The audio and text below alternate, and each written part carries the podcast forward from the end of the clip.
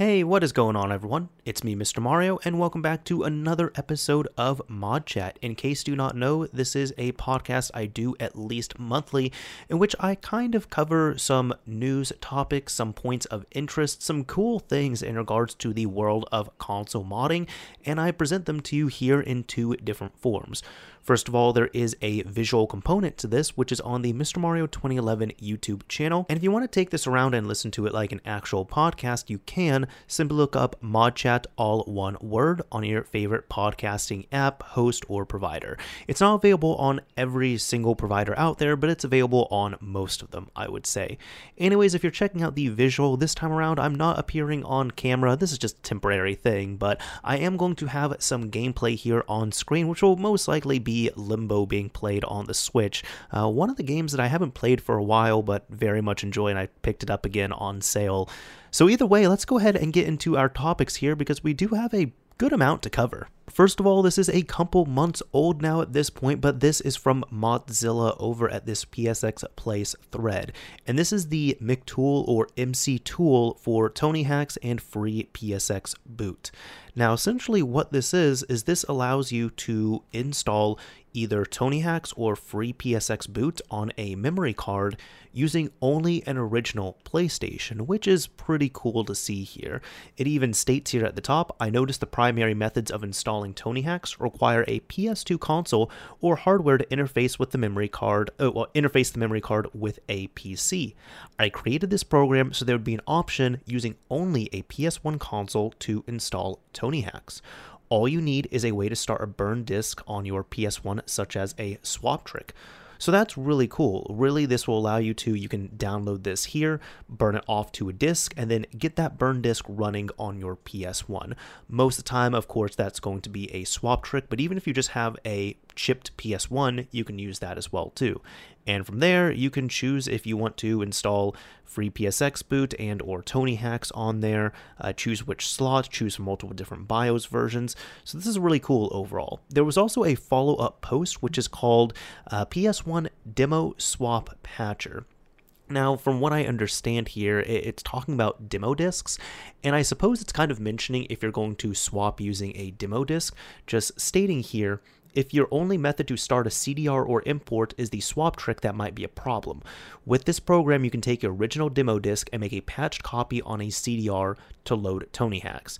So if you have like an old demo, such as like a official PlayStation Magazine demo or a Jam Pack demo disc or PlayStation Underground demo disc, you can back that up to your computer, patch it using demo swap, and then from here, it just says load original demo disc with lid switch pressed, but lid is open.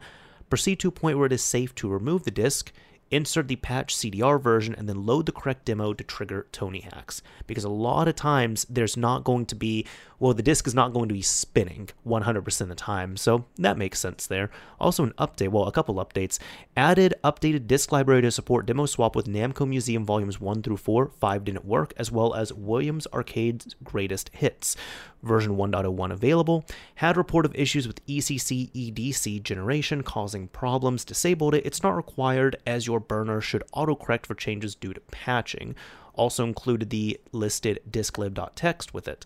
If one point oh is not making working burns, one point oh one should. I may look into what was wrong with the E C C E D C in the future. So that's really cool. These are a couple tools that I really need to look into here. Uh, but it also states here that it looks like Alex Free has ported uh, P S one Demo Swap to Linux and Mac O S. So that's pretty cool. All right, this is something I'll have to look into at one point, but if you haven't looked into TonyHax or Free P S X Boot, they are amazing ways to, in short, really soft mod your P S one, allowing you to play homebrew, unsigned code, backups, imports, uh, without needing a mod chip or relying on a swap trick constantly. You really just need a certain save or a modified memory card in a certain way, so it's really all loaded off a memory card. It's it's pretty cool to see here. Next up, we have something pretty interesting for the P S three, which is Project R S X Boost from developer Zeko Shao. Now, this is stating you can overclock your retail P S three R S X speeds, and let's just get into this here. The goal of the project is simple. Overclock R S X to achieve some frame per second boost in games and V S H while maintaining stability in the operating system and games themselves. Currently, it comes in two bundles, and there's added custom firmwares. One has a core speed of five hundred fifty megahertz, and the second one has a core speed of six hundred megahertz. The bundles attached below are a modified version of EvoNat four point eight eight point one custom firmware, L V one, the regular version. The boosts can be achieved through L V one poke as well, but you have to restart L V one in order for them to succeed. Perhaps Junie can make some custom firmwares, or Haxon can integrate it on his P S three M F W, but patches have been added. So it looks like D E C R models only. I guess if you want to do this on D E C Rs, you can as well too. All right, this is cool to see. Now, big thing that they note here, overclocking can potentially carry extreme risk to your hardware depending on your P S three models and environment. Also take note, this is still an experimental project and caution should be used. Now I can come over to updates here, and states, I mean, these are some ready to go firmwares if you want them. So R S X overclock patches add to custom firmware, use at your own risk, hardware flashers recommended for testers. Also it notes that not all models have been tested and R S X patches are st- still experimental. So this isn't something that you should just be, you know, playing around with like an like an everyday, uh, I guess a daily driver, I guess you can say. Uh, but it looks like here there are EvoNat custom firmwares as, as well as Rebug Rex firmwares. These ones are for four point eight four point two, and it's nice seeing the overclock speeds on here. Now another caution, if your P S three has overheating issues, overclocking the R S X can be very dangerous. When using these experimental custom firmwares, be sure to keep an eye on your internal temps. That console should exercise additional caution over slim consoles. Looks like there's also a plugin here, a new plugin for frames per second and temperature. Let's take a look at this here. All right, so this is just, this is nice. It shows like all the stats here uh, in the corner. All right. And let's see if I can check out this. Oh, I think it's just, it looks like these are just both the same on here. All right, but either way, I mean, and that's cool to see, and you can see that all in real time. Now, it looks like there's some comparisons on here as well, too, which I can check these out real quick. And even just right off the bat, it looks like the WizWiki has provided this screenshot, which I believe this is Crysis three. And you can see right here, overclocking this, like, I don't think this is going to be consistent across the board on here, but you're seeing that this game goes from, in the same area, I guess, uh, forty-six frames per second to fifty-five frames per second. That's pretty cool. Uh, let's check out one of these videos here. So it looks like this video is from Proto, which is covering the Crysis two intro stage, and they even note here the video is not desynced, the overclock makes the game faster consistently. I suggest headphones or muting it, and playback in four K just to see both ten eighty p streams in motion. It's also the first video to show an R S X overclock actually playing a game, albeit not the best. A lot of changes in a few hours. So let's kind of skip ahead here a bit. All right, yeah, we do see the desync here. I do see what he's talking about. So on the left, we have a stock P S three. On the right, we would have the uh, overclocked one, it seems. Now, it's also worth noting that I am playing this uh, at ten eighty p, mind you, but sixty frames per second, and I am recording this video as well, too, in sixty frames for anybody who's watching. Now, there's not any, uh, how do I say, there's not any analytics on screen here or any numbers that are showing this, but even just looking at it, I can see that the right has a... Uh, it looks like this is running smoother and it's running at a higher frame rate than the one on the left. So that's definitely good to see. And you can also confirm that as well, too, just because things are happening on the right side of the capture before everything happening on the left side. So even just looking at some stuff here, like this is neat to see. It's not like completely synced up as was mentioned there, but this is still cool to see just overall. Now, it looks like this just dropped here recently from developer Illusion or Illusion zero zero zero one, which I've touched up on some of their patches before, and a lot of their patches are pretty popular for, you know, mainly just like sixty frames per second patches on the PlayStation four. But this is frame pacing fixes for From Software titles, and it's saying here players dealt with bad frame pacing on consoles since twenty fifteen.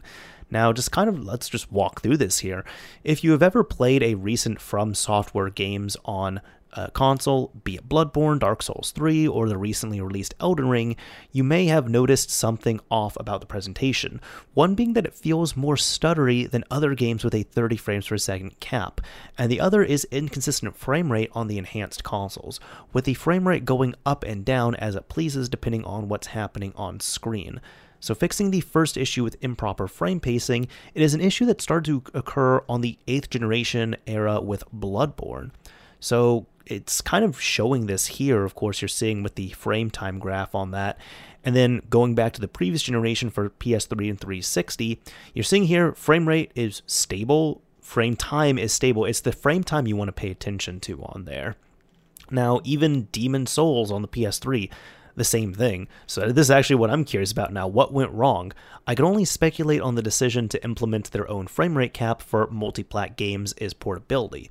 Not having to deal with A P I calls for each console is a definite win, but they did not realize if their timer precision was off, it will cause inconsistent inconsistency in frame delivery. But there's something even more strange. Check out this video from V G Tech where they showcase Dark Souls one in back compat mode on Xbox One. And let's see, this is only a fifteen second video, so let's see here. Okay, yeah, bad frame pacing on the newer consoles, but not original hardware. That's very strange. Now, Illusion ends up calling out a few fixes here for each platform, kind of just some recommendations, but he's stating here either by changing game.flip mode in the code to sixty frames per second or changing the minimum frame update time from thirty-three point three three milliseconds to sixteen point six seven milliseconds. Let's see the changes. So look at this, Bloodborne now is completely flat, thirty frames per second and no frame pacing issues. Voila, with just a few lines of code, we get proper and consistent thirty frames per second, killing two bug reports with one stone. Now the same fix also applies for the uncapped frame rate on the enhanced consoles in Dark Souls three and later titles. Though when implementing this in reality, the frame rate cap must always be an option rather than forcing it on the users. But either way, this is really cool to see and awesome for Illusion to release. So it looks like there are patches. If you have a modified PlayStation four, you can take advantage for Bloodborne, Dark Souls three, Sekiro, and the Elden Ring network test. And there's also an installation guide showing this as well too. So this is this is cool to see. I love this here, but I wish this was officially rolled into these games as well too. That would also be really nice. Now over on Wololo, I am covering this article here that was released for a release on the Vita by Rinnegatamante, uh, which this is pretty neat here. This is called Yo-Yo Loader, which is Game Maker Studio, well, a loader for Game Maker Studio for the PlayStation Vita. Now, in case you do not know, well, actually, let's even get into it here. I'm sure it's explained a bit. Developer Rinnegatamante has released Yo-Yo Yo-Yo Loader, a Game Maker Studio launcher for the P S Vita. This allows you to run any Game Maker Studio game on your PlayStation Vita. The loader uses similar concepts of some of the developer's previous releases, such as This War of Mine, loading the A R M seven binary and patching it. Some of the most popular games made with Game Maker include Undertale, Hotline Miami, Shovel Knight, and Hyper Light Drifter. I know for sure Undertale and Hotline Miami, I, I'm not, I don't know if that actually got an official release. I know Undertale did, but I don't remember if Hot, Hotline Miami got a release on P S four, but did it get one on Vita? Okay, so it wasn't just my imagination. Uh, it did get a release on Vita and P S three as well too, which, huh. Surprise, I didn't know it came out on P S three. Now, as explained here from the developer, Yo-Yo Loader is a loader for libyoyo.so, the official Game Maker Studio Runner application for Android for the Vita. Yo-Yo Loader works by loading such A R M version seven executable in memory, resolving its imports with native functions, and patching it in order to properly run. This enables to run potentially any game made with Game Maker Studio. So this is pretty similar to what we've heard with like the uh, the S O Loader, which was, I believe, it's not an emulator, but it's essentially a wrapper which will allow us to play those ported Android games. Like, you can take games that are on Android and port them over to the Vita using this loader. Not this one in particular, not Yo-Yo Loader, but using that S O loader. And even here, I mean, you have a .so file. I mean, even just kind of describing, I know I've covered this here before, but again, this is what allows, not Yo-Yo Loader, but the previous loader I was talking about, that's what allows games such as, you know, Battlefield Bad Company two Vita to exist. This is taking the Android version of Bad Company two and it's allowing it to run on the Vita. Same thing here, the port works by loading the official Android A R M v six executable in memory, resolving its imports with native functions, and patching it in order to run properly. So this is just the loader itself released over overall to the public, but specific for Game Maker Studio. And as opposed to porting individual games, this is kind of just, you know, something that can be fit for individual games as you want to work on them. However, it states here for P C console exported games, you'll need to perform an asset swap with a blank Android exported project with a Game Maker Studio version similar or equal of the one of the game you want to attempt to run. Note that patches to the bytecode may still be required in order to fix resolution, inputs, or performance issues. Any game reported as native instead will work with simple drag and drop of the A P K, which that's pretty cool. A comprehensive compatibility list can be found over at yo yo dot rinnegatamante dot I T, and you can contribute to it by opening an issue over here. And just looking at the compatibility list here, I'm kind of just going to scroll down and see. So another Metroid two remake, that is playable, that's awesome. Uh, let's see, Death's Gambit, that one will crash. Downwell, that one will crash. I know that, I want to say that did get, did that get, I swear I saw a homebrew port of Downwell for Vita. Actually, funny enough, that wasn't even a homebrew port, that was a official port. Yeah, uh, PlayStation four and Vita in May twenty sixteen, so that got officially released. But let's see, uh, the Franbo chapters are all playable. There's a Mega Man one remake that's playable. Metal Slug S B Fanthology is playable. Uh, Minute, that will crash. I think I've seen that on Vita as well, too. Oh, this one's good. Even though this did get an official release here, Valhalla is playable. That's very good to know. Even just looking at an example here, so like for the unofficial version, you can see the game itself, the game version, asset swap with Skelly Shooter Stars. Uh, it covers the exact version that Yo- Yo-Yo Loader was running on here. And for issues, uh, no issues, asset swap with Skelly Shooter Stars, thirty frames per second, touch only, and you have to wait for the game to load. And here's some screenshots. Awesome. So this is a really, like, I, I really like the documentation on all of this. So there we go. It looks like we're going to be getting even more homebrew ports of games over to the Vita, which is always really appreciated. This is really awesome to see. So if there's more things like this that can happen, that could just squeeze some more life out of the Vita, I'm all for it, because, well, Vita means life. Now, I've covered this as a preview before, but this is actually now in beta for people to try out, and this is with Fat Explorer. This here is specifically for the sixteen terabyte Xbox three sixty U S B patch. Now, this is a great write-up that Eaton has put up here and released, and And this is also freely available as well, too. Now, granted, this is all uh, very experimental. And when I say free, it's because this is really available for the Fat Explorer beta. And from what I understand, the beta releases are just freely available for the masses, but they have kind of an expiration date on them. That's what I understand. Um, but on here, at least, covering this, uh, it is an exciting time to be an original Xbox or Xbox three sixty enthusiast. twenty twenty-two has seen two new BIOS releases with Serbios and the Titan. Uh, for the original Xbox, that add support for up to sixteen terabyte internal hard drives. Today, another sixteen terabyte solution has arrived, but for the Xbox three sixty this time. The ability to use up to two sixteen terabyte external U S B storage drives on R G H or J TAG Xbox three sixties. Teased back in May twenty twenty-one, the XeBuild patches are now ready, and Fat Explorer has a new formatting tool to get U S Bs ready in short order. So covering the T L D R here, sixteen terabyte U S B XeBuild patches are now available and are free.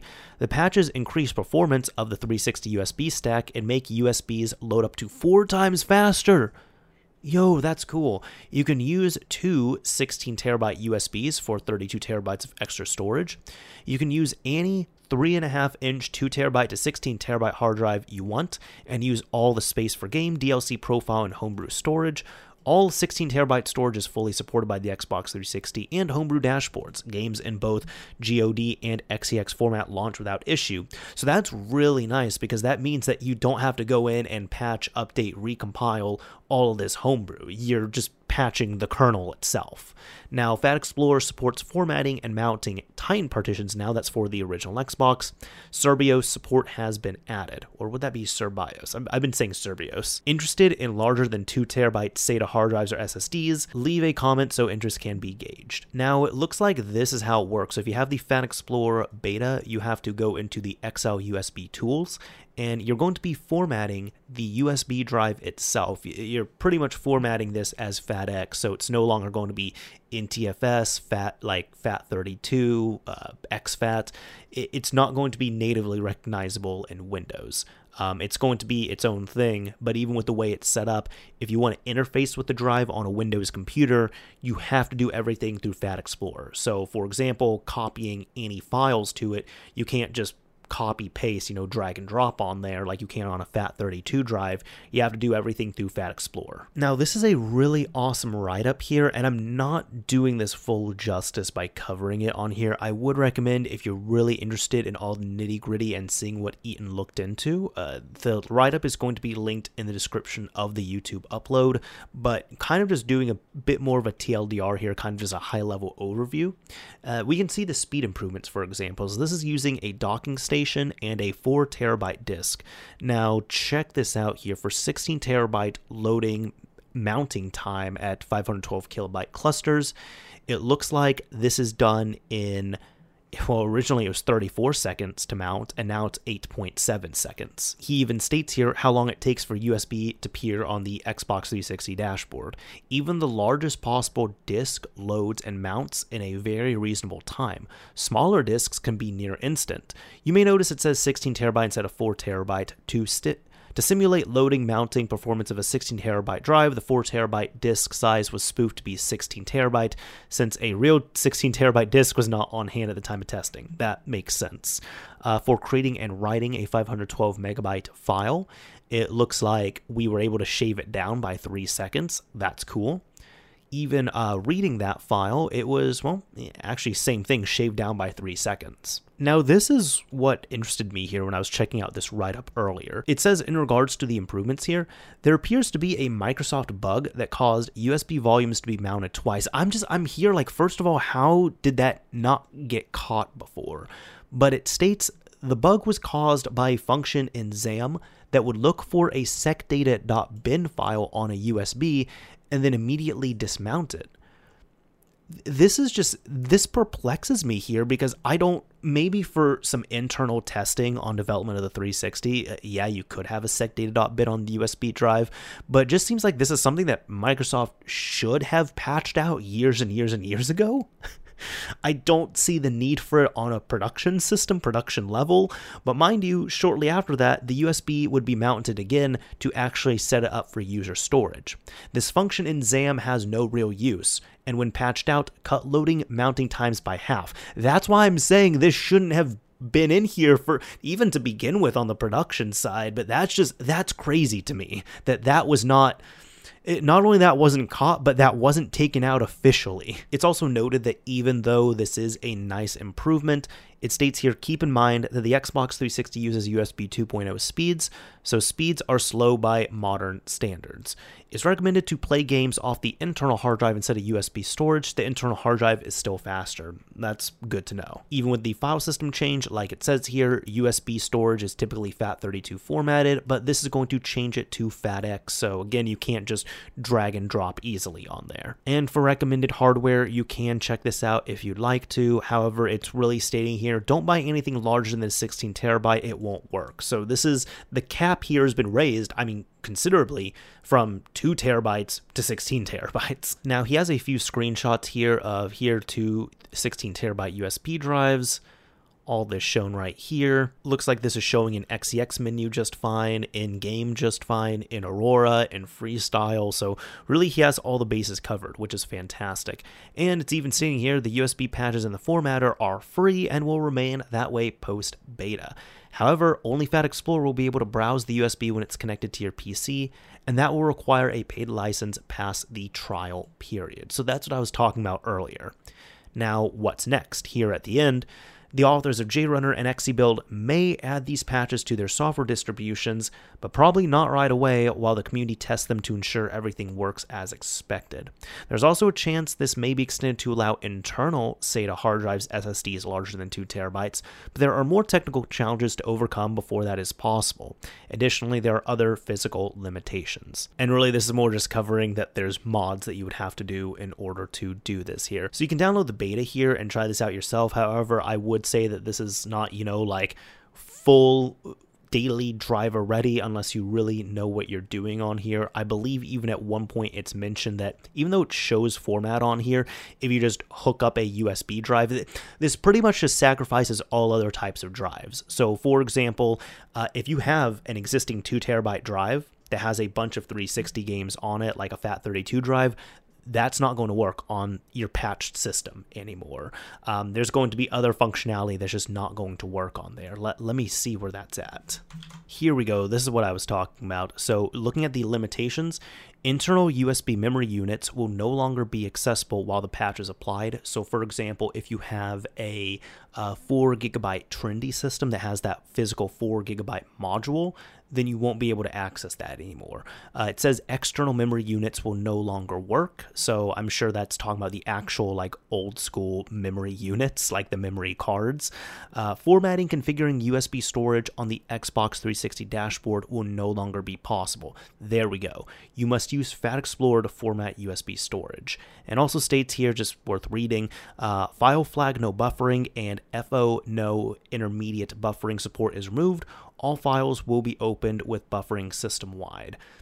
Honestly, that goes a little over my head there, but those those three limitations here were worth calling out. So there you go. If you're wanting to mess around with a big, giant Xbox three sixty storage device on here, this is something that is worth looking into, and if you want to try it out for sure, but just keep those limitations in mind. And I will say that if you're downloading the patches and you're not exactly sure how to utilize them, you might still want to hold off a bit on there. These are still in a testing experimental phase, so I'm sure it'll be a few weeks or a few months before we do see these in JRunner, even if they are eventually added to JRunner. I would hope that they are, but we'll see. Either way, this is a really cool release to finally come out. Now, this is something I heard about happening, and I know we've even covered it in regards to the uh, Zelda, like, Ocarina of Time reverse engineering project, uh, but it looks like there is a P C port that is now available. It says, ava like, now complete and available online. It features H D graphics, modding support, widescreen, and more, and you can see this running natively here on an ultra-wide, which is awesome. I just feel like I haven't heard nearly as much about this as I was hearing with the Super Mario sixty-four decompilation project and the ports, but regardless here, let's go ahead and see what's going into this. The P C port includes many new features such as H D graphics, ultra-wide resolution, keyboard support, modding support, force feedback, and gyroscope aiming. And developer Harbor Masters claims it's working on adding text-to-speech. That's cool. sixty frames per second visuals, twin-stick camera controls, H D models and audio, texture packs, and Linux and Mac support for future updates. Now, there's a piece of software you have to download, and it says that you have to input your own legally sourced N sixty-four ROM of Ocarina of Time, after which it will extract the game's assets and spit out a native P C version, so you do have to build that all yourself there. And they are hoping that this separation from Nintendo's owned assets will help shield it from any legal ramifications, but I haven't heard anything on this here at least. Either way, this is absolutely something beautiful to see here, and if we see some more ports of this, that will be, you know, fantastic. I think this is great. Now, typically at the end of these episodes, I like to cover something that is kind of cool, crazy, random, weird, awesome, whatever it might be, and kind of tie it somehow to the modding community, what we've seen on here. Uh, so this actually just ended up, I guess, leaking or being shown uh, the day I'm recording this, which I'm recording this a couple of days before I release it. This is being recorded on April eighteenth, and I'm sure we're still going to see some more news about this, but this is something in regards to the Switch, and uh, well, there's just a few things here I kind of want to poke at. I'll have this linked down below in the description, but from Trash Banditcoot over on Twitter, they state here, so Nintendo's official Game Boy Advance emulator for the Nintendo Switch just leaked. Now it's a matter of waiting for Nintendo Switch Online to add Game Boy Advance, and I just want to look at this image here. You can see that there's a lot to take in here where, granted, this, I don't think this is how this is going to look, you know, if this ever does officially release on here, and there's several things in regards to this, but this looks a lot more like something that you would see internally, especially since, I mean, you're seeing priority, replay time, replay time will probably stay there, but raw monitor bugs. It also shows the version number there and what this is called, which it looks like this is called, this is the Sloop Game Boy Advance emulator. But here there's several different games that you can pick out here. So they have like Pokemon Pinball, uh, multiplayer, so two player games, uh, even ROM patches. And you could see just different settings there, like palette retuning, semi-transparency lens flare, semi-transparency anti-aliasing effects. So a, a lot of this is absolutely, you know, like only for developers on here. Even, yeah, like multi, well, multiplayer scenarios like G B A boot, single pack receive. So just a lot of these things. And Pokemon Trade. There, there's a lot that you can pick out here. But probably my favorite, and I'm glad this screenshot was grabbed, but you can see in the selected features, there's a spin points, input, uh, inputs, replay, turbo, save data, memory, uh, record and rewind, but there's export state to flashcards. And the description for that is resumes a spin point from emulator onto original hardware to confirm original behavior. Try this on P C.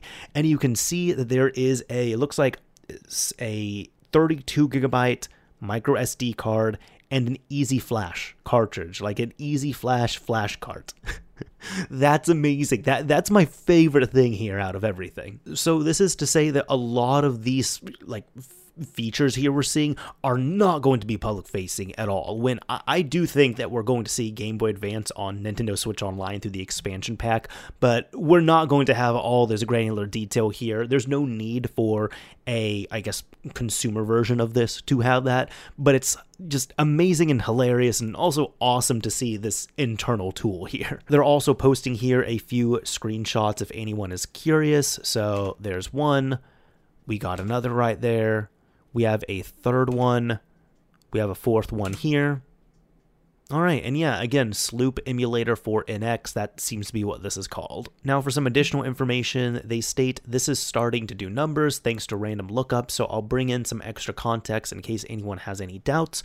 Four files were leaked so far on four chan, two N S Ps with a seven zip archive that has loose N C As.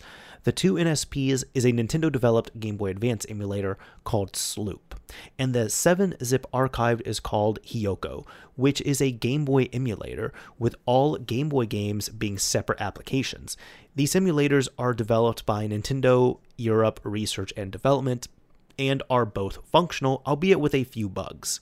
So that's why, even with this here, because it's still uh, allegedly leaked out internal and everything, I think there's been some people that have kind of been criticizing and poking at this, and to that I kind of say, I mean, this is this is internal here. It's still being worked on. It's also noted here that another important piece of tidbit, this was dumped from a Switch console and not taken from Nintendo servers, so this is unrelated to the other twenty twenty twenty twenty-one Nintendo leaks. I'll still consider this a leak of its own though, as no Game Boy, Game Boy Advance, Nintendo Switch Online has surfaced yet. I also wanted to cover some pieces of information from Oatmeal Dome as well too, and I I think they've, I've covered some of their work before and some of their leaks, uh, but they state here for Sloop, traces left behind in the code appear to indicate that the Game Boy Advance emulator is being co-developed by Nerd and Panasonic Vietnam.